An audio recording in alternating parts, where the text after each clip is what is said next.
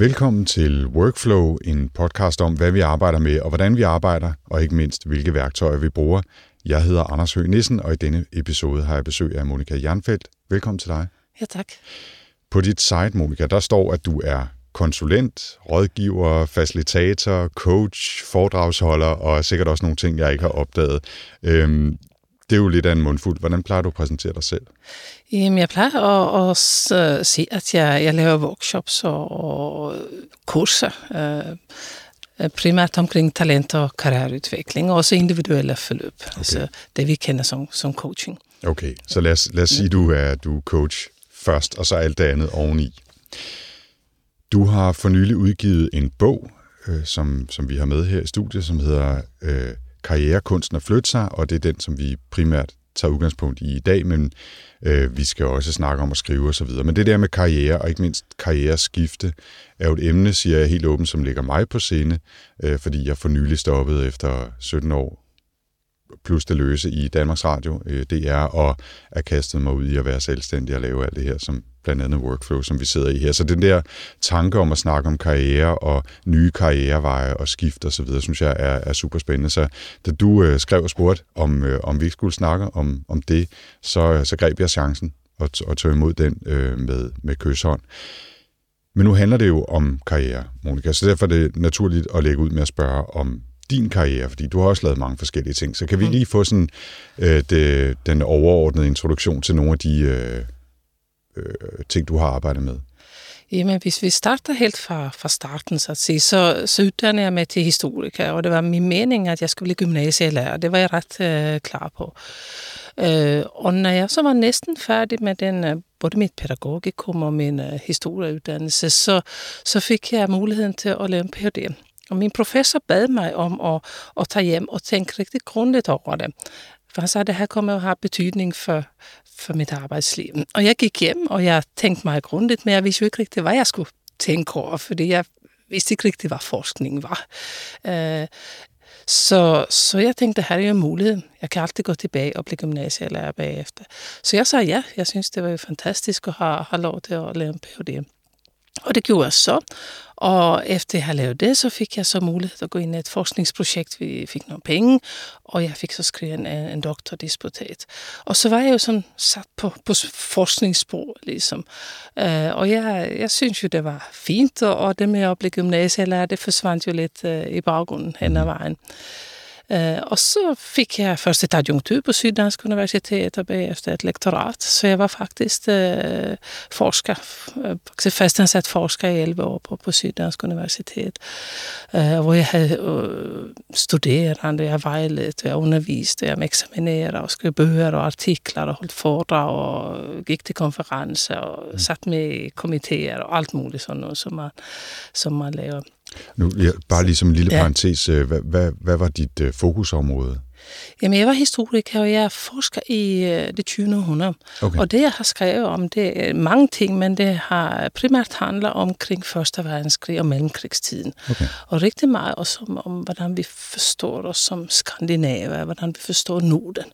Uh, jeg har skrevet om, rigtig meget om barndomshistorie, uh, børne- og barndomshistorie, og den, uh, den balance, eller hvad kan jeg sige, mellem øh, individ og, og stor politik. Så jeg har altid bevæget mig, at jeg har interviewet mennesker, og kigger med, hvad, hvad sker det med det enkelte individ, når det er nogle store historiske begivenheder på gang. Okay. Så det har interesseret mig. Godt, ja. super spændende. Ja. Det var det, du forskede i, og det ja. gjorde du så i, hvad sagde du, 10-11 år? 11 år var jeg forsker. På, på ja. Syddansk Universitet. Ja. Ja. Og, og når jeg startede som, som forsker, så var jeg fuldstændig klar for mig, at det var det, jeg skulle fortsætte med. Det, jeg tænkte, det her bliver jeg indtil jeg bliver pensioneret.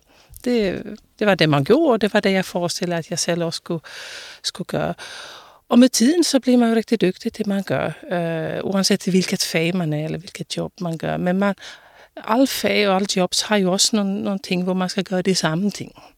Det, det er jo i sagens natur sådan det Mm. Så jeg begyndte mere og mere at have en følelse af, at det var nogle sider af mig selv, jeg ikke fik brugt. At det var noget, jeg trængte til at lære, noget, jeg trængte til at udforske. Jeg blev ret nysgerrig på, hvad foregår det udenfor? Hvad kunne man ellers gøre? Fordi at jeg havde sådan gået sådan en lige vej efter min uddannelse, lige ind, ind i forskning. Så jeg begyndte at overveje, at var det faktisk det her, jeg skulle fortsætte med?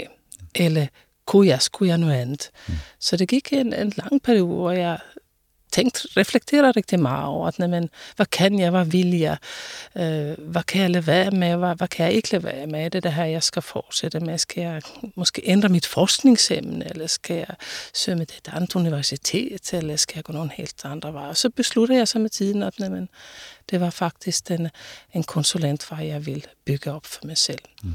Og så, så sagde jeg faktisk op en, en fast forskerstilling, og det er jo mange, der... Det lyder meget grænseoverskridende. Ja, ja for nogen gør det. Ja. mm-hmm. Også fordi, at det er nogle stillinger, som er ret eftertragtet. Og det, og det er mange, der gerne vil og ikke får, får den mulighed, som jeg havde. Så, så jeg satte den op, og så startede jeg i en administrativ stilling, øh, som øh, karrierekonsulent og startede på at lave talentprogrammer og karriereprogrammer for forskere, primært yngre forskere. Stad, var det stadigvæk på universitetet? Det var stadigvæk på, på Syddansk Universitet. Ja. Uh, men så gik jeg over i administration. Uh, og så blev jeg jo en af dem i administrationen. så det var jo også spændende på, hvor jeg tænkte, men hvordan ville det tage imod mig, mm. mine nye kollegaer? Og jeg blev vældig godt taget imod, det, det må jeg sige. Mm. Så, så det, det synes jeg faktisk gik rigtig fint, og jeg har jo rigtig mange ting for ærende, fordi at jeg kunne lave et skift i organisationen, så jeg har jo et netværk, og folk kendte mig, og jeg vidste sådan mange ting, hvordan det foregik, og, og den slags. Og så efter fem år i den stilling, så begyndte jeg igen at tænke, at men, var det tid at, at gøre nogle andre ting, og skulle det være, så skulle det være øh, nu. Og så besluttede jeg så at se min faste stilling op en anden gang, eller nummer to gang, øh, og starte op som selvstændig. Og til historien hører jo også, at jeg har haft, jeg har været freelancer i mange år. Allerede dengang jeg var lektor, så begyndte jeg at lave freelanceopgaver, så for at se, hvad det her noget, jeg kunne lide, hvad det noget, jeg kunne finde ud af, og hvordan gør man det her mm. ting. Uh, og så så jeg så min stilling op og, og starter med at bygge mit firma op. Så i dag har jeg som Movio Nordic et, et lille konsulentfirma, som laver karriereutviklingsaktivitet, altså både individuelle forløb og kurser og øh, workshops og længere udviklingsprogrammer. Og jeg arbejder rigtig meget med forskere stadigvæk, mm. øh, og specialister og eksperter og ledere også. Så der kan man jo også se det, jeg skriver om min bog. Jeg, jeg spørger om det her, men ombudet fanger. Mm. Altså, hvor meget er vi bundet af det, den sektor og det job, vi, hvor vi starter engang. Og det kan jeg jo se på mit eget arbejdsliv, at, at men, øh, forskning har nok blevet min sektor og, og min arbejdsliv. Jeg forsker ikke mere selv, øh, men jeg arbejder sammen med forskere. Jeg arbejder i universitetssektoren øh, stadigvæk som selvstændig. Så, for det er det, jeg, jeg rigtig god til, og det er det, jeg kender til, og det, det er, hvor jeg har mit netværk, og, og hvor jeg virkelig kan bidrage. Så nu kan jeg mærke, at jeg kan bruge min forskning stadigvæk, min forskningserfaring, men på en anden måde. Ja. Så, så det giver rigtig meget mening for mig. Det, det er faktisk ret interessant, det der med, og, og det er selvfølgelig øh, også noget af det, du skriver om, og som vi sikkert kommer til at tale mere om, men det der med, at man at du har forskningsverden som dit område, men har arbejdet på forskellige måder med det. Mm. Hvor der er jo også folk, der udfører den samme funktion, for eksempel at være projektleder, men kan være det i otte forskellige brancher, altså med helt vidt forskellige emner. Mm. Men de har en anden, hvad kan man sige, mere håndværksmæssig kunde måske, ja. som kan bruges mange steder. Ja. Ikke? Så det er jo forskellige måder at tænke på sit, øh, på, på sin kunde, på sin ja, faglighed. Ja, ikke? Ja. Øh, det behøver jeg ikke fortælle dig, men, mm, men øh, det ja. har jeg måske ikke selv tænkt så meget over. Men jeg har jo teknologien og videnskaben som mit fagområde, mm. men beskæftiger mig med det på lidt forskellige måder. Ikke? Det har så været den måde, jeg har, har angrebet det på. Ikke? Ja. Men øh, ja, øh, det, det er faktisk ikke mig, det skal handle om, selvom ja. det kommer til at lyde sådan. Monika, måske skal vi også sige helt parentetisk, og der er mange parenteser i, i den her podcast garanteret, men man kan jo godt måske høre, at du ikke er født og opvokset i Danmark. Du kommer fra Finland. Ja, det er rigtigt. Ja, ja. og kom til Danmark hvornår? I, øh, nu skal jeg det, det var i det forrige århundrede, det lyder, lyder langt siden, i, i 92. Okay, ja, ja det, er, ja. det er trods alt lige et lille stykke tid siden. Ja, ja. Okay. Vi, øh, vi tager udgangspunkt i din bog. Nu har du fortalt om din egen karriere, men du har, du har skrevet en hel bog om det der med at skifte karriere, eller i hvert fald tænke på sin karriere øh, med den mulighed, at man måske vil skifte eller ændre mm. kurs øh, på en eller anden måde. Og det er en, øh, det er en bog, du selv har udgivet, det vender vi også tilbage mm. øh, til at snakke om, og, og det er en, en god, lang bog med masser af solid viden. Vi kommer slet ikke til at kunne komme hele vejen igennem den. Det, det er fuldstændig urealistisk. Så det, jeg har gjort, det er, at jeg har forsøgt at uddrage nogle kernebegreber, øh, både nogle lidt, lidt større begreber og nogle, nogle lidt mindre fænomener, som jeg synes er super spændende, som fanger min interesse, så kan vi nå så mange af dem, som vi mm. kan, og så øh, må man ellers læse videre, hvis man er blevet nysgerrig. Ikke? Men et, et par helt grundlæggende begreber er ideen om karriereveje, og måske ovenikøbet karrierestiger. Mm. Øhm, altså den typiske, man kravler op ad karrierestigen. Kan du ikke lige prøve at fortælle lidt om, om de to begreber, måske forholde dem til hinanden, øh, sådan, som, sådan som du ser dem? Altså både det med, at man taler om karrierespor, karriereveje og karrierestige, karrieremønstre, øh, det er jo nogle metaforer, øh, som, som, øh, som vi bruger, men som også hjælper os lidt at, at tænke og forstå, at det er nogle strukturer. Og, og det jeg diskuterer i den, øh, det kapitel, jeg tror det er kapitel 3, mm. jeg har kaldt karriereveje, det er jo, at Altså, at vare sig man er øh, på vej i en anden retning eller ej, så er det en rigtig god idé at kende de her kan sige, de, de strukturer, der er i ens fag. Altså nogle gange er det jo ret tæt koblet til stillingsstrukturer. Uh, men det ligger også nogle gange sådan en mere tavs viden, hvilke trin du skal tage, hvis du skal gå en, en bestemt uh, vej. Og, og nogle gange så tænker man også, at man kan, man kan ikke komme videre. Man, man har en følelse at man gerne vil flytte sig. Men at det, man ved ikke rigtigt, hvordan man kommer videre, eller hvorhen man skal. Og en måde at, at vide, eller hvad kan jeg sige, få nogle værktøjer til at, at navigere, det er jo at kende landskab. Man kan forestille sig, at det er et kort faktisk, og, og det ligger nogle stier eller veje, som man kan tegne op øh, ting. Så det, det gør jo det nemmere faktisk at gøre sig den umage och undersøge, at i, i, i det fag og den, den branche, man er, hvordan ser det ud? Hvad er de typiske klassiske karriereveje? Og så findes der en masse utraditionelle og en masse øh, selvskabte karriereveje, men det ligger ofte nogle klassiske strukturer, som er rigtig gode til at, at, at kende til, for så ved man bedre, men okay, hvis man vil blive forvaltningschef i en kommune, så er det typisk folk gør det på den og den måde. Så kan man så overveje, men er det det, man vil lægge an til. Mm.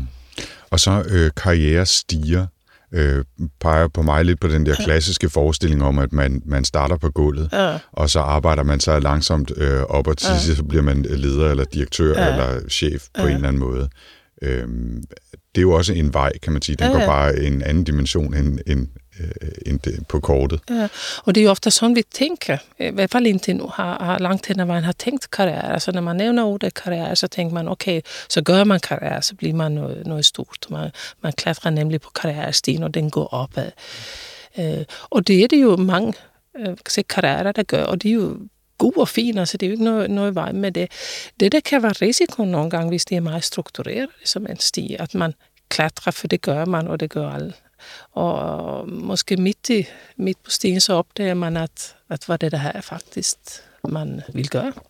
At man begynder at reflektere selv over, at men, er, det, er det den vej, man skal mm. gå. Så det findes jo en automatik i det her karrierestige, som jeg tænker, man skal også lige tænke sig om, øh, så at man hvad kan sige, gør det, det der er rigtigt for selv. Ja. Nogle gange kan man måske i hvert fald i nogle brancher føle, at man står på en øh, hvad hedder sådan noget, en øh, eskalator, ikke? Hvad hedder sådan noget, en øh, rulletrappe, ja, ikke? Ja, ja. Hvor det bare automatisk, at man ryger ja, opad. Det var ja. ikke sikkert, man havde lyst til at ryge opad. Ja. Det er i hvert fald svært at skifte kurs, når ja. man er på vej opad. Ja. Ikke? Og det får mig måske til at tænke på, at, at hele det grundlæggende spørgsmål om karriere, og nu er vi på vej en lille smule ud af en tangent i forhold til, sådan, hvad vi normalt snakker om her i Workflow. Mm. Det handler jo meget om processer og sådan ja, noget, ikke? men ja. man må også godt være lidt, lidt småfilosofisk en gang ja. imellem. Ikke? Hele spørgsmålet om karriere. For nogen er det jo ekstremt vigtigt, og der er meget fokus på, at man tager de der skridt op af, nemlig karrierestigen. Mm. For andre, i hvert fald i, i, i min verden og i mit fællesskab, som kommer ud af sådan noget humaniora, akademia, øh, der er det næsten øh, et tabu nogle gange at tale om, at man har en karriere, eller tænker på sin karriere, mm. og måske gerne vil tage nogle skridt, hvad enten det er videre, eller opad, eller hvordan. Hvad tænker du om, om altså, og, og hvad oplever du, at folk tænker om karriere, når du er ude og tale med dem? Må, må man gerne tale om det selv og, og, og tale om det åbent? Jamen det, det er lidt afhængigt af det, hvem jeg taler med, men det er helt rigtigt, som du siger, at det er ofte nogle kulturer, Mm. Og, og nogle bestemte miljøer, hvor det er mere tilladt, og andre steder ikke så, så tilladt, at man taler åbent om det. Men jeg synes, at de, de yngre generationer, de, de taler mere om det. Mm. Øh, og mere åbent og sådan med, hvordan, hvordan gør man de her ting. Jeg oplever jo også, nu er det måske svært at være, være generel og sige, at alle, det skal jeg nok ikke gøre, mm. men det med, at uh, i mine altså individuelle samtaler, så møder jeg flere mænd, der siger, at jeg vil godt blive leder på et tidspunkt. Uh, sådan. Det skal ikke være nu, for det har jeg ikke kompetence til, det har jeg ikke erfaring nok. Men de, de tænker, at om 10 år, og så det, det tænker men så skal de sådan gøre sig dygtige til det, eller kompetente til det. det er fa- nogle kvinder gør det også, men det er færre kvinder, som jeg i hvert fald møder, som er så klare at male, at det vil de ikke nu, men måske om, om, om 10 år. Mm. Uh, så, så det tror jeg også noget, noget kønsspecifikt med, hvordan man tænker de her uh, ja. karrierestiger.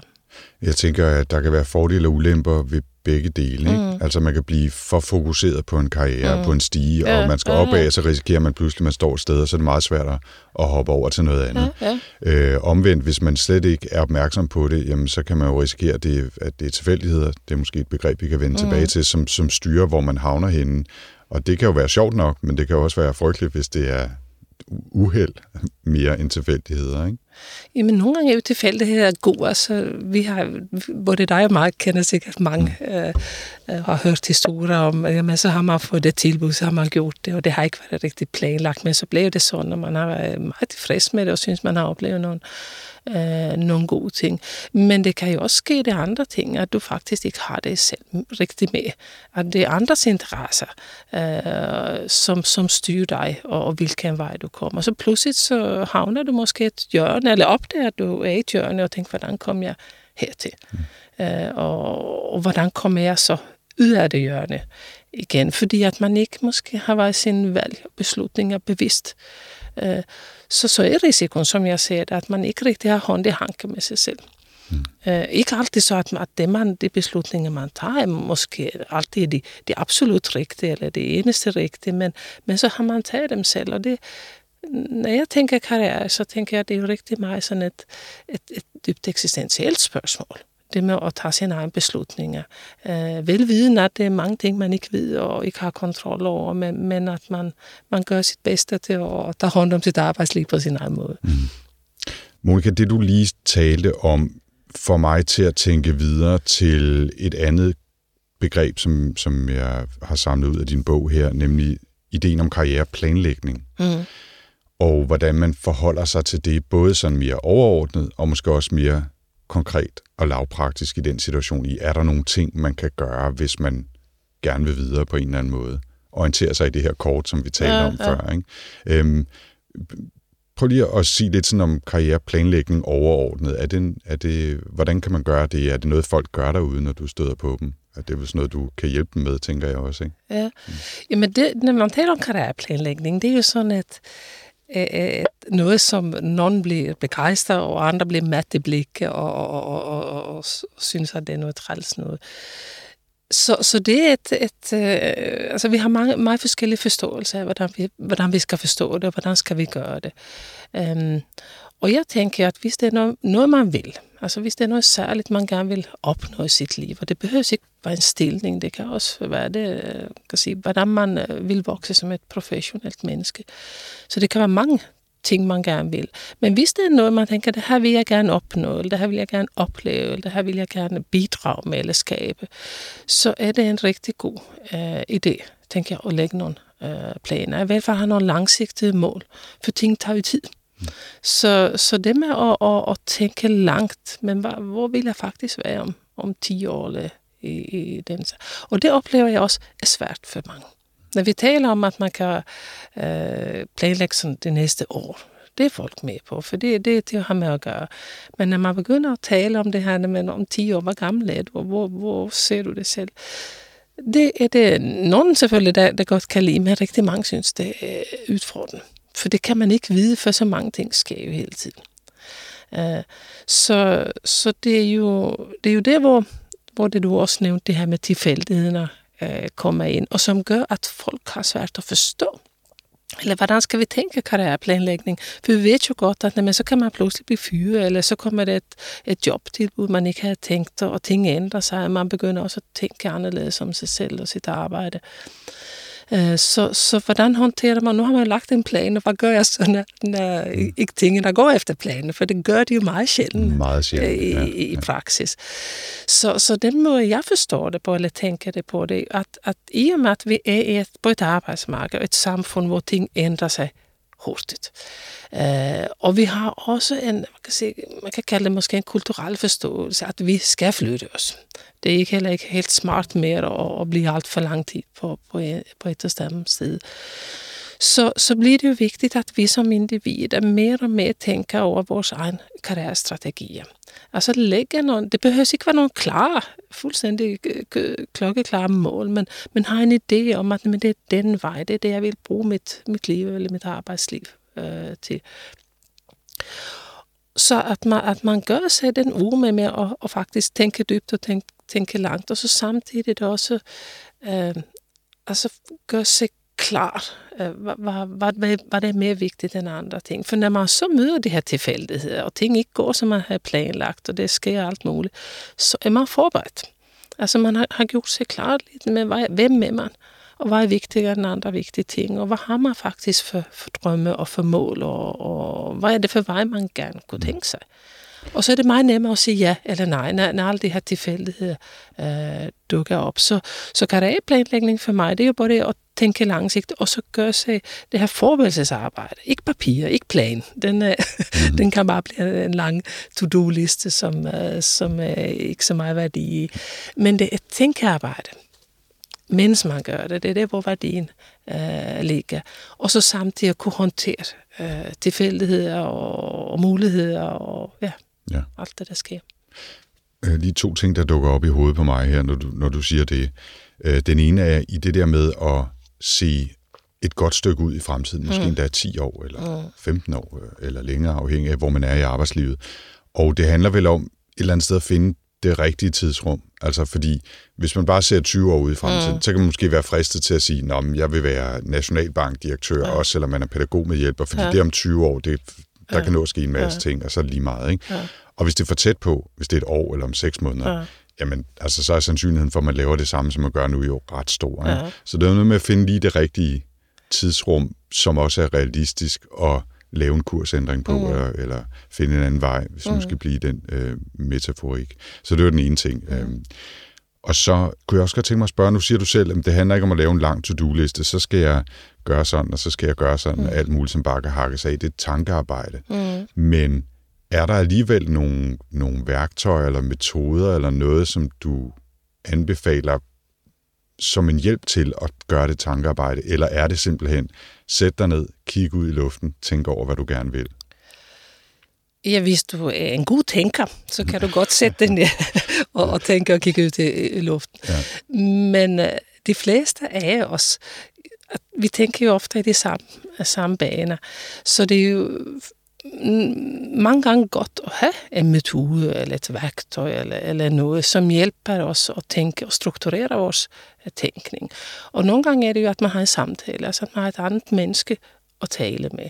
Det kan være en god ven, men det kan også være en, en professionel. Og det er på den måde, man får, får noget feedback og noget, ja, en, en, en ramme at tænke mere ud af. En anden sådan meget lavpraktisk ting, som jeg selv bruger ret ofte, det er at skrive dagbog. Mm.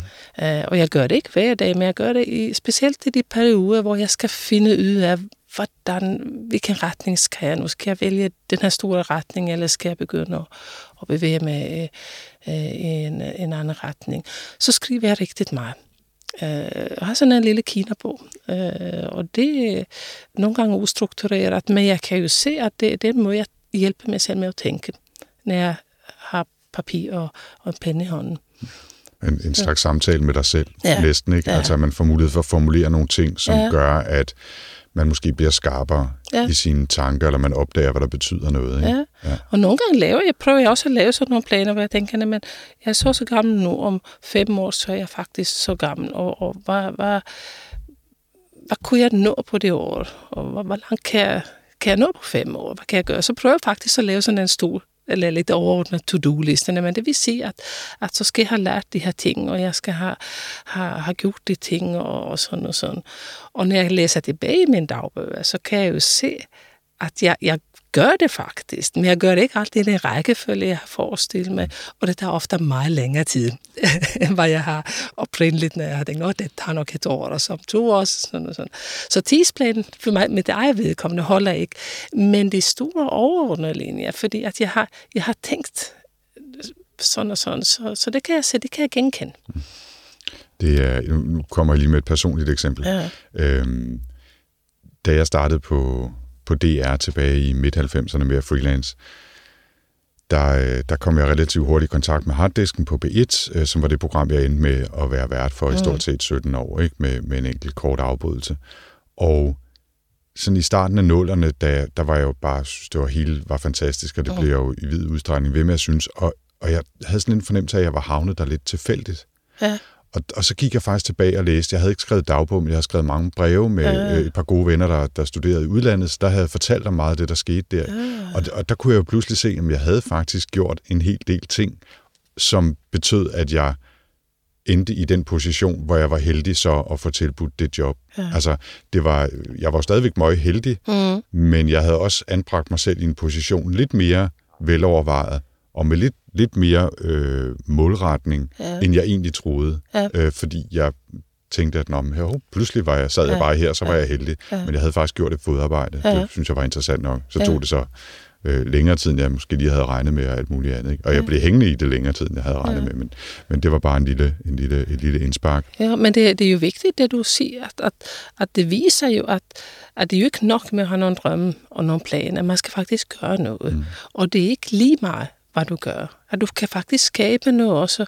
Og det er jo det, hvor jeg tænker, det ligger noget, noget spændende, når vi taler karrieredrømme. For nogle gange så tænker man, man har sådan nogle idéer, og det kunne jeg også tænke mig, eller dig.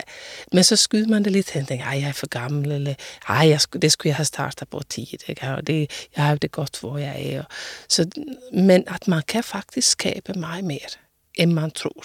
Men man skal tørre at tænke, man skal lave det tankearbejde eller drømmearbejde, og så skal man også gøre nogle ting ret bevidst. Og det er jo det, hvor man, man kan tale om strategier, at ja. man faktisk tænker, men jeg kan ikke blive nationalbankdirektør. Det, det kræver faktisk nogle bestemte kompetencer, og det kræver også, at jeg klatrer på stien på en ret bestemt måde. Ja.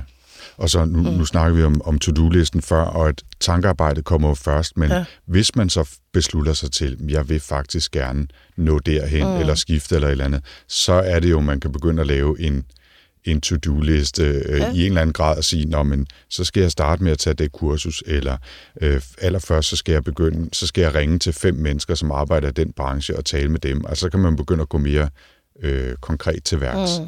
for at komme derhen. Og, og det handler om et af de andre begreber, som jeg har noteret mig, nemlig et spørgsmål om karrierebeslutninger. Uh-huh. Altså, her har man taget måske bes, øh, hvad hedder det, beslutningen om at ville skifte, eller øh, prøve at komme et, et trin højere på stigen, uh-huh. eller mm. hvad det nu er. Det fører jo også en masse ting med sig. Ja. Hvad nu, hvis det ikke går? Og øh, hvordan håndterer man overhovedet forandringen, ja. og, og alt muligt andet? Det, det, er jo, det er jo også angstprovokerende, uanset om man har selv har valgt det eller ej. Jamen det, det er det, for at, at det er jo, altså hvis du vil opnå, så handler det om at holde fast i din beslutning og blive ved med at gå den vej. For ellers kommer du jo ikke derhen, altså så, så simpelt kan det siges. Men beslutninger er jo også, ligesom du siger, lidt angstprovokerende, for skal du holde fast til hver en pris? Eller hvornår skal du fravige dine øh, beslutninger? Hvornår skal du gøre dem om? For det er jo ikke altid heller hensigtsmæssigt at bare holde fast, for nu har, har du taget den beslutning. Så det er den ene ting, som, som kan gøre de her beslutninger så faktisk svære nogle gange. Uh, og den anden er jo også, at vi, vi skal tænke, også begynde at tænke karrierebeslutninger, ikke som, man kan sige, måske så tunge, fordi at, uh, som vi også talte om tidligere, at, at vi har, har et samfund og et, et, et, et arbejdsmarked, som er i stærk forandring. Og det betyder, at karrierebeslutninger nok bliver noget, vi skal tage rigtig mange af. Altså det ene efter den anden, det bliver mere som perler på et snor, mm. end at vi tænker, men nu tager vi beslutninger, så, så er den taget for, for de næste mange år. At vi, vi skal nok tænke det meget mere elastiske ja. øh, og forandre det. Ja. Ja, jeg laver lige en, øh, en lille skamløs reklame for en anden podcast, som ja. hedder øh, Generation Freelance, øh, som jeg selv har haft øh, fornøjelsen af at være med i som ja, gæst, og det er derfor, jeg kan fortælle om den. Og den handler lige præcis om den generation, ja. som, som vokser op nu, eller kommer ud på arbejdsmarkedet ja. nu, og som netop arbejder på en anden måde. Og de er stadigvæk en relativt lille procentdel af den samlede arbejdsstyrke, ja. men de bliver flere og flere. Mm. Og selv mange, der har været ude på arbejdsmarkedet længe, kommer formodentlig til at opdage, at de vil arbejde i højere grad projektbaseret eller øh, i kortere ansættelser på, på forskellige måder, frivillige eller ufrivillige. Ikke? Mm. Og så bliver man jo tvunget til at håndtere forandringer. Ja, ja og både, det, det, både dig og mig, vi er jo eksempler mm. øh, på, på den bevægelse. Ja. ja, det kan man sige. Mm der, man kunne blive ved med at grave. Men der er et par andre ord, som, som jeg godt lige kunne tænke mig at, at få dit, uh, dit take på. Ja. Nu har vi snakket tilfældigheder en del, og, og det ja. bliver man jo nødt til at anerkende, at, at meget sker tilfældigt. Ja. Nå, men øh, det kan være en fyring, eller det kan være et tilbud, eller det kan være en flytning, eller man møder en ny partner mm. øh, og skal bo et andet sted i landet, eller hvad, hvad pokker det nu kan være, man vinder i lotto og mm. kan selv bestemme, hvad man vil. Altså, der kan, ja. der kan ske mange ting, både godt og dårligt. Men, øh, hvad kan man sige, den omvendte ting, ideen om ikke-begivenheder, ja, ja. som du siger, synes jeg også er ret sjov. Prøv lige ja. at sige lidt om, hvad, hvad det er og, og hvad det betyder. Jamen det er... Ja, hvordan skal man forklare ikke-begivenheder? Hvis vi nu læser hinandens CV'er, eller, eller nu spurgte du mig om, om min karrierehistorie, mm. så fortæller jeg om de, de stillinger, jeg har haft, og, og den bevægelse, jeg har gjort det med dig. Så jeg fortæller om det, jeg har gjort, og det, jeg har, haft. Øh, og det er jo sådan det, der skaber sådan en, en struktur i vores arbejdsliv, og det, det er det, vi fortæller til hinanden, og det er det også, når vi, om vi søger et nyt job, at vi viser vores CV og vores ansøgning.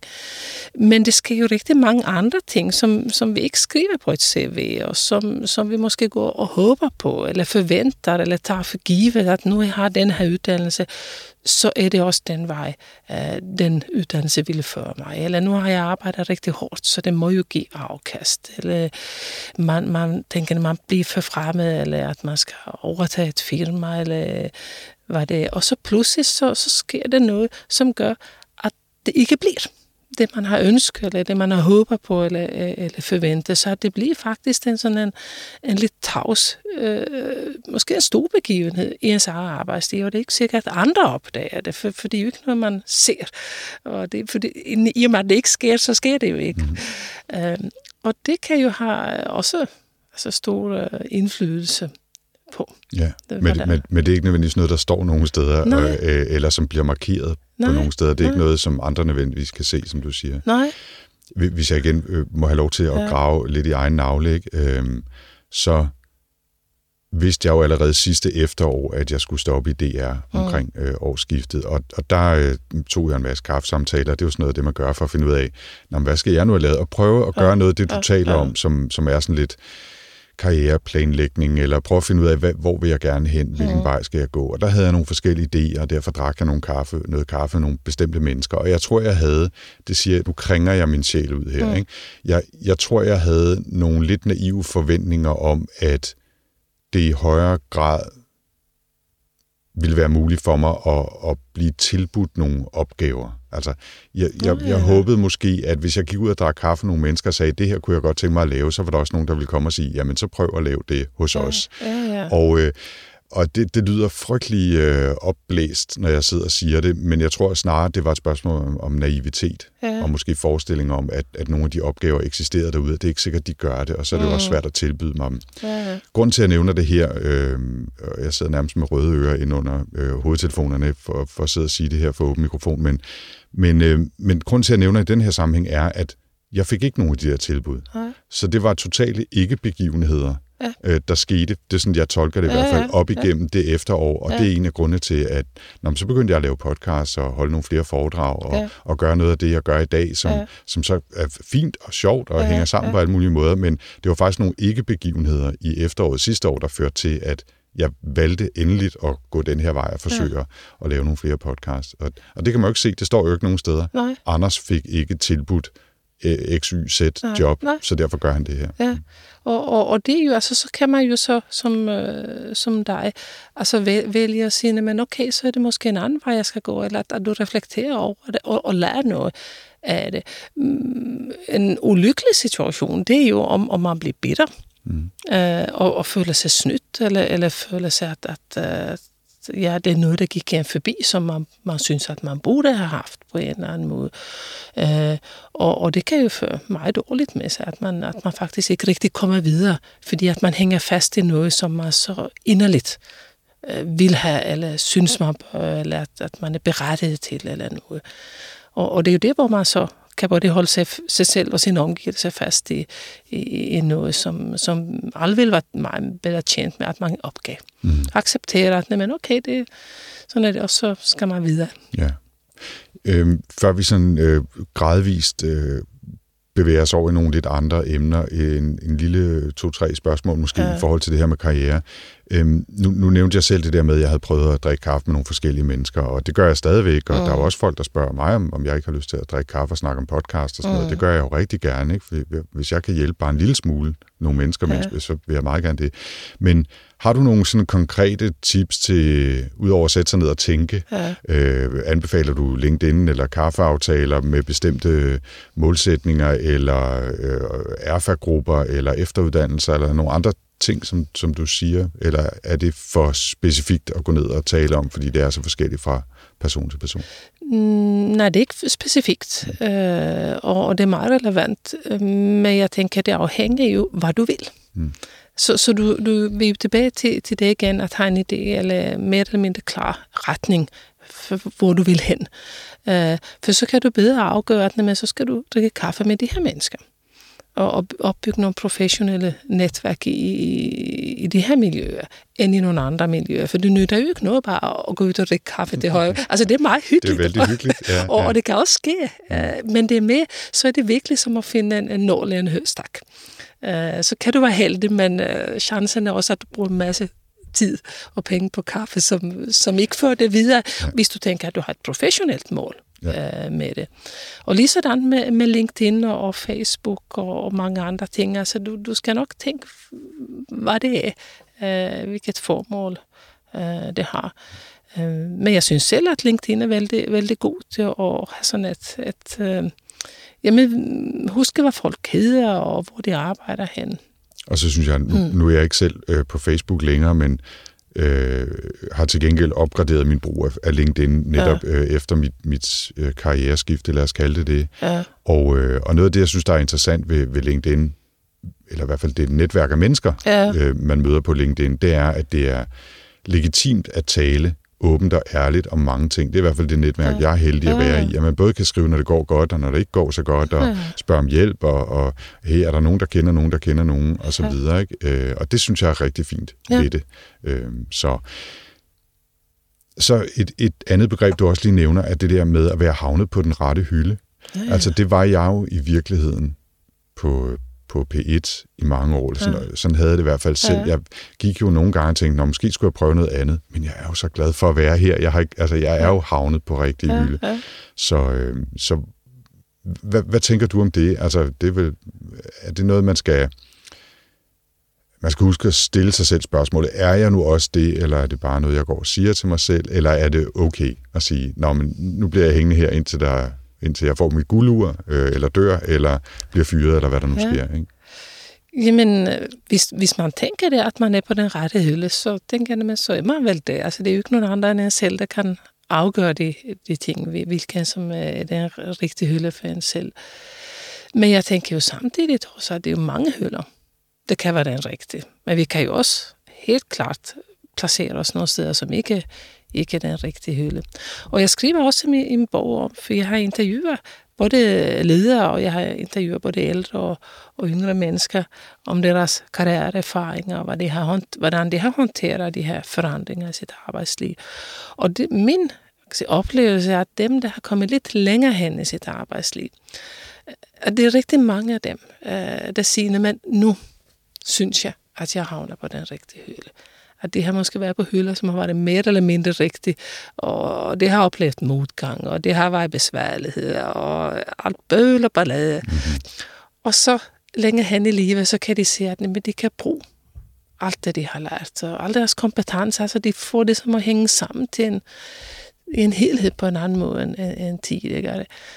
Så, så det, jeg tænker, det med ret hylde, det, det er jo rigtig meget for mig at se med mening, og det helhed af det, man øh, gør. Ja. Der kan være mange rette hylder, sagde du lige Ja, før. Det synes ja. jeg er en interessant måde at tænke på det på. Og så kan Ja. man også, hvis man skal pine metaforen, kan man jo også sige, at man kan bygge sin egen Ja, hylde absolut. og være på. Ja. Og så er det den rigtige. Ikke? Ja. Det fører mig så til at spørge, om du har en fornemmelse af, at du har havnet på den rigtige hylde nu med det, du laver nu, eller du også er begyndt sådan efter nogle år øh, i, i den øh, rolle, du har nu, Ja. er begyndt at tænke, nå, måske skulle jeg prøve noget andet. Nej, jeg synes helt klart, at jeg er på den rigtige hylde. Og jeg tænker jo også, at men det her vil jeg blive ved med i, i ja, indtil jeg ikke er på arbejdsmarkedet med. Men, når det så er sagt, det tænkte jeg også, dengang jeg startede som forsker. at jeg var ret overbevist, at det her var min rigtige hylde, og her vil jeg blive, indtil jeg gik på pension. Så jeg er nok mere ydmyg i dag, og, og tænker, at, at det kan godt være, om du spørger mig om 10 år, at jeg vil svare noget andet. Men jeg er meget, meget tilfreds øh, med det, jeg gør nu. Og, og faktisk også rigtig glad, at jeg har gjort de skift og, og, og givet mig selv lov til at, at lære nogle nye ting og udfordre mig selv med at placere mig på, på nogle andre hylder. Mm. Øh, så, Det, det er jeg glad for at høre, Ja. at du har havnet der. ja. Øh, Det er et godt sted at være. Ja, men, men som du også siger, altså det er rigtig vigtigt, at man skaber den hylde. At man ikke tænker, men det, det må nogen andre, eller så at, at den bare er der. Den kommer jo ikke af sig selv. Nej.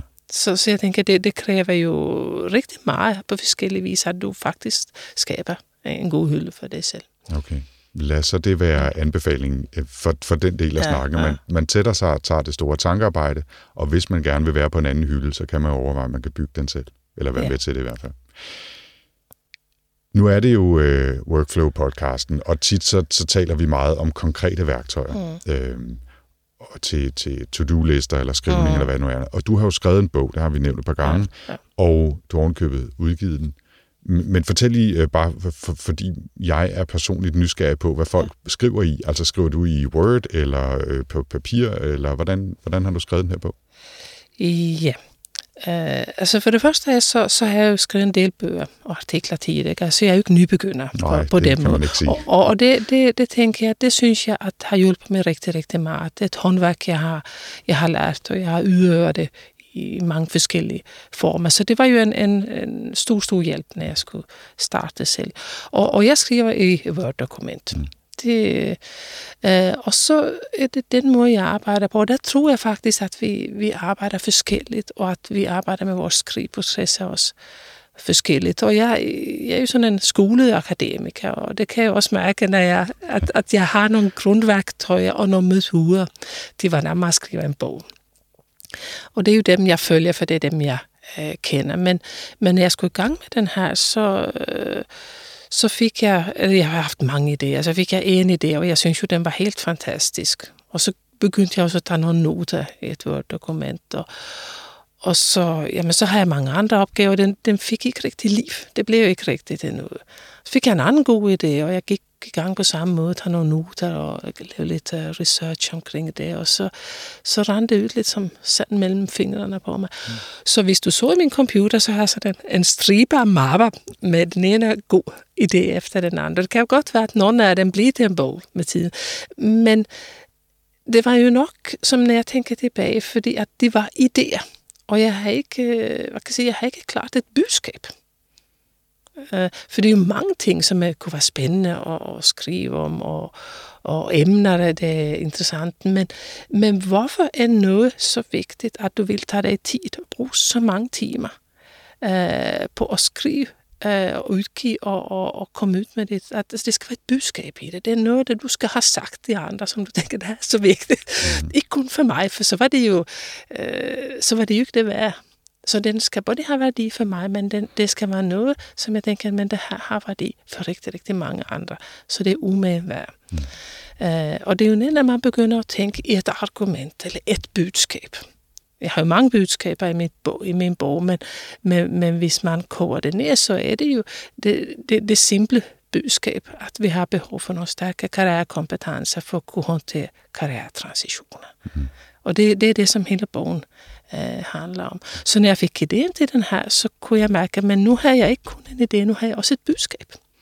Nu vidste jeg ligesom, hvad det skulle handle om. Og så gik jeg i gang Øh, det ved jeg ikke, om jeg er gammeldags, men det jeg gør, jeg laver en indholdsfortegnelse. Jeg skulle til at sige en god gammeldags disposition. Ja, altså, så det er så man lærer sin måske opgave. Præcis, ja. ja. Så er det indledning, og så kommer første kapitel, og, og hvad skal det indeholde med nogle stikkode og sådan noget. Og det arbejder jeg ret meget med. Altså den strukturering, så, hvor jeg laver et stillage ja. og en struktur. Ja. Uh, og det gør jeg på papir, og jeg gør det på min computer, og jeg har sådan nogle store flipper over, jeg har klistret op på væggen, hvor jeg går og skriver noget ind, når jeg Øh, og det, det er godt, du siger det, for jeg var begyndt at tænke, at du var så struktureret, at du simpelthen bare kunne sætte dig med Word-dokumentet, lave dispositionen og så gå i gang. Det er godt at høre, der har også været ja. nogle andre ting involveret og, og lidt mere flytten rundt. Og sådan ja, ja, ja. Det, det gør jeg. Og, så, og der arbejder jeg rigtig meget med, okay, men kapitel, det er jo det. Altså det prøver jeg på at finde nogle overskrifter. Nogle gange har de bare sådan en arbejdsoverskrift. Og siger, men det er de her spørgsmål, jeg skal arbejde med her, og det er de her tematikker.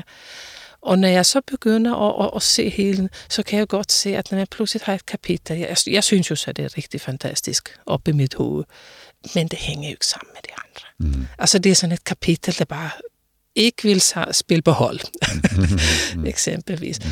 Og hvad gør jeg så med det? Skal det helt ud?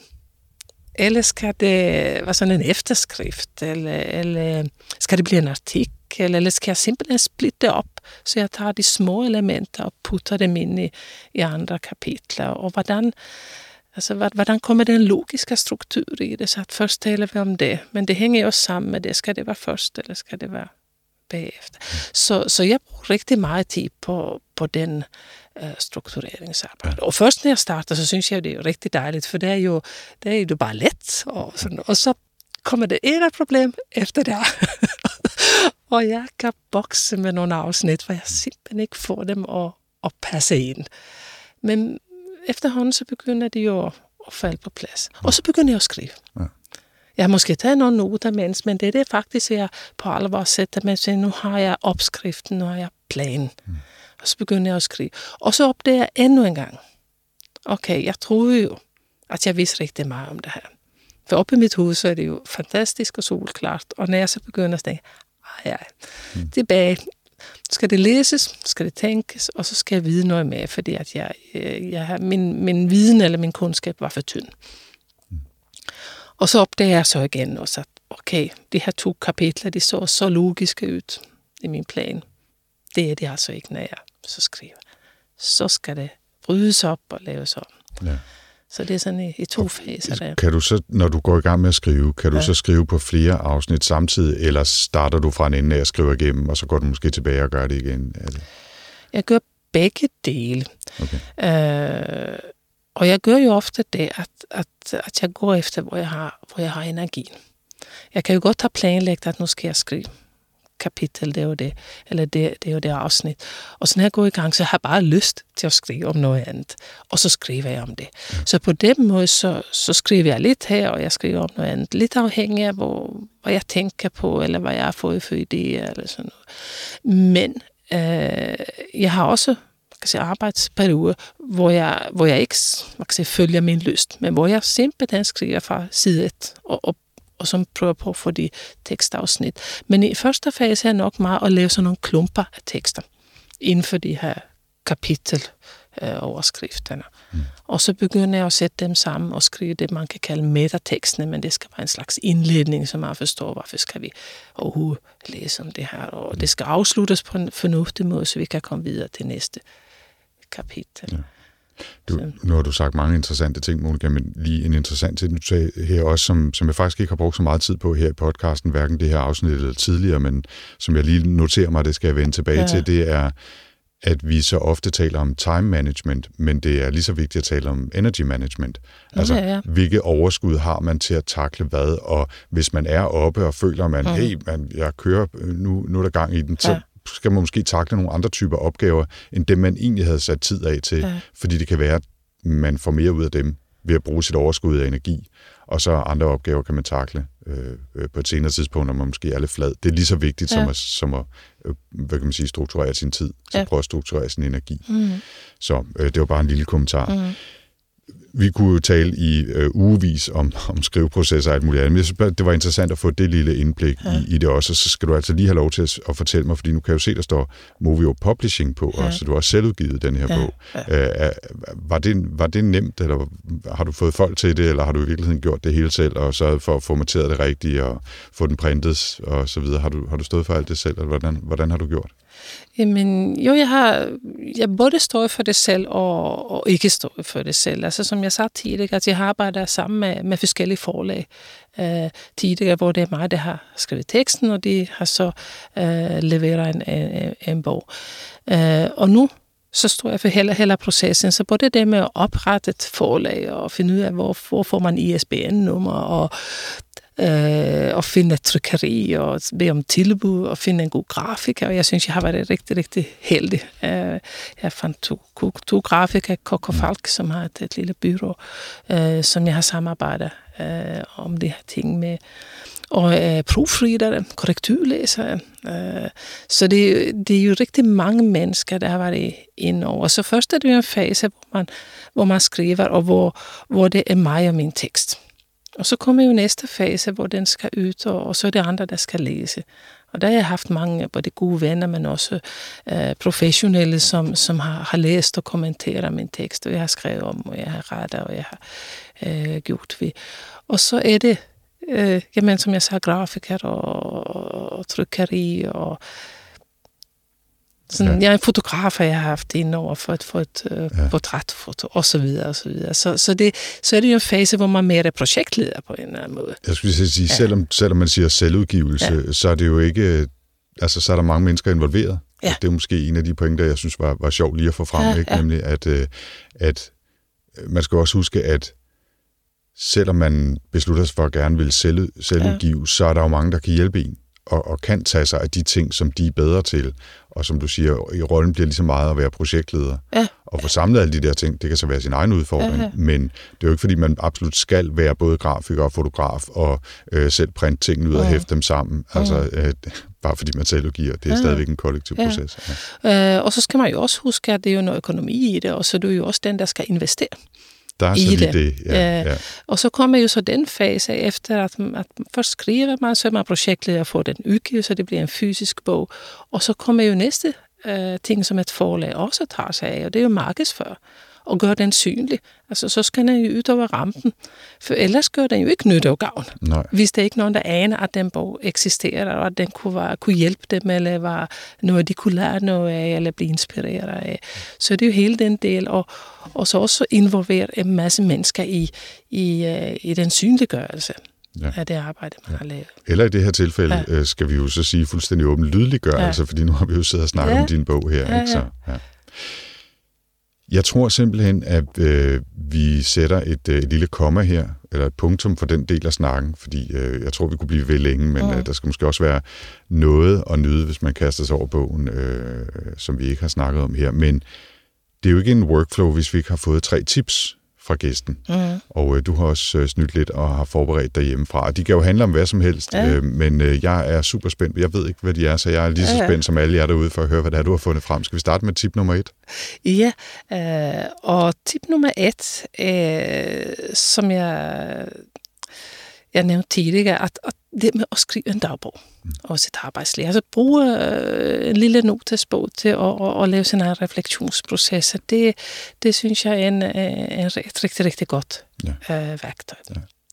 Kan jeg sparke ind ja. så her, at øh, jeg skriver faktisk også dagbog, men jeg bruger en app til det, ja. en tjeneste, der hedder Day One, øh, som både øh, er på mobilen og tablet ja. og computer osv., og, og noget af det fine ved den er, at den giver mulighed for, at man kan bruge tags, så man for eksempel kan skrive arbejde mm. eller øh, skrive eller karriere for den sags skyld mm. i det her tilfælde, og så kan man nemt søge og se, hvad har man selv skrevet om det tidligere. Mm. Øh, og den anden rigtig fine ting, som jeg bruger tit, det er, at den hver dag kommer op og siger, det her skete på samme dag sidste år, og året før, og året før det. Mm. Så når man kan gå tilbage og se, for eksempel lige i de her måneder her, der er det cirka et år siden, at jeg rendte omkring og prøvede at finde ud af, hvad jeg skulle lave. Og det er ret sjovt at læse de posts igen, og de dukker automatisk op fordi det er præcis et år siden, så det er faktisk meget sjovt lille... Ja. Ikke fordi man kan sagtens skrive på, på papir eller i tusind andre tjenester, men, men uh, Day One synes jeg er sjov på den måde i hvert fald. Ja. Så det er mit lille tip tilbage. Ja, ja, ja. Vil du sige mere om dagbog, eller skal vi... Nej, det er fint. Okay, skal vi tage tip nummer to? Så? Øh, ja, øh, og det er en, en film, uh, The Reader. Ja. Uh, kan du den? Ja, den er fantastisk. Ja, den er fantastisk. Ja. Og den handler jo faktisk om, øh, om Nazi-Tyskland og, og en, en kvinde, som ikke øh, kunne læse. Øh, men hun lærte sig at læse. Det er jo det, der, hvor, hvor filmen ender. Men den handler jo rigtig meget om skam. Uh, og det, at, at vi kan være enormt skamfulde over noget, vi ikke kan, og som andre forventer, at vi burde kunne, og vi måske også tænker, at vi selv burde kunne beherske på en eller anden måde. Og hvor meget de følelser, i det her tilfælde skam, gør med hele vores liv. Og, og nu taler vi om arbejdsliv, altså den type følelser kan jo styre vores arbejdsliv helt fantastisk meget. Mm. For at man går, øh, om vi nu tænker ledervejen, når man har gået her. Og det med at, at blive fyret fra en lederstilling, eller vælge, at når man nu går man en helt anden vej, at der kan det også være et så stort forventningspres fra andre, at man, man skal være succesfuld, og er man ikke det, så, eller man, hvis man ikke fortsætter som leder, så er man ikke succesfuld. Så det er jo rigtig mange sådan nogle skamfølelser, der, ja. kan, der kan styre os, hvor vi giver os selv lov til at gøre med ja. vores arbejdsliv, eller vores liv. Ja, super interessant. Øh, det er meget få film, der er blevet anbefalet øh, her i podcasten. Ja. Jeg er glad for at få en film med, ja. og så en, øh, en rigtig god film. Ja. Det er Kate Winslet, så vidt jeg husker. Jeg kan ikke huske, hvem det er, der har instrueret den. Men, men den findes faktisk for tiden, tror jeg, på Netflix. Ja, det gør det. Hvis man er en af de mange, der abonnerer på Netflix, så ja. er der altså en god mulighed. Jeg vil faktisk nærmest sige, at der er ikke nogen undskyldning for ja. ikke at gå ja. ind og se den. Ja. Det er virkelig en glimrende film. Ja. Det, og specielt med, med det fokus, som du lige snakkede her. Altså, for mig var det meget en bog om at, eller slut, en film om at læse, og jeg elsker jo at læse, ja, og, ja. Og, og, og synes, at det er noget, der kan bibringe mange gode oplevelser og meget ny viden. Men den der anden tolkning, som du lige ja. lagde på med spørgsmål om skam og ja. forventninger og sådan noget, synes jeg er super interessant også. Så ja. jeg, jeg får lyst til at se den igen. Ja, ja. Skal vi tage det sidste tip også? Så? Ja, og det sidste tip er, at, øh, at finde om mennesker, gå ind i sådan en, en gruppe, hvor du kan drøfte dit øh, arbejdsliv og, og reflektere sammen med andre. Jeg faciliterer også forskellige karrieregrupper, som jeg kalder det. Altså øh, øh, en håndfuld mennesker, der mødes en gang i året øh, på et kursussted, eller øh, hvor, hvor hvordan vi finder ud af det. Og det er de samme mennesker, der mødes og taler om sit, sit arbejdsliv. Altså, hvor har man været? Hvor er man nu? Og hvad, hvad er det, som kan sige, hvad kan man se i, i fremtidsspejlet. Øh, så at man lidt får øh, hævet sig selv op over det her daglige, daglig, øh, trummerum og tænke, men hvad, hvad skal man justere ved nu? Er det godt som det er? Er det noget, man allerede nu skal begynde at, at, at tænke over? Og så gøre det samme med andre, så man også altså følger hinandens arbejdstid. Det er øh, rigtig inspirerende og rigtig, rigtig meget læring mm øh, i det. Mm. Så det, det vil jeg anbefale. God idé. Ja. ja, rigtig god idé. Så det var tre tips, ja. øh, vidt forskellige karakterer. Dagbog, ja. The Reader og at finde en karrieregruppe, ja. skal vi kalde det det. Ja. Der er det er meget populært at snakke om erfa-grupper. Ja. Her kan vi tale om karrieregruppe. Mm. Og med det, så tror jeg faktisk, vi er ved at være slut for i dag. Øh, Monika Janfeldt, tusind tak, fordi du kom. Hvor kan folk finde dig henne ude øh, i den fysiske virkelighed, hvis de gerne vil kontakte med dig, eller, eller læse din bog, for eksempel? Det kan jeg finde mig på min hjemmeside, øh, www.janfeldt.dk. Det er også det, hvor man kan finde min bog. Den er ikke ute i boghandlerne, fordi at det er også øh, det, øh, se, mig og mit forlag tager sig af, at vi distribuerer den okay. selv. Så det er mit efternavn, så kan man... Janfeldt.dk, J-A-N-F-E-L-T dk. Ja, ja. Godt. Og min mail er det monika så det er mig. Det skulle også være til ja. at finde. Jeg hedder Anders Høgh Nissen. Jeg kan findes på potlab.dk på nettet eller på Twitter potlab.dk eller med mit eget Twitter-navn Anders stavet 4ND3RS, for at det ikke skal være for nemt. Tusind tak, fordi du kom, Monika. Tilbage er der bare at sige på genhør. Tak for den gang. Ja, tak for at jeg måtte komme.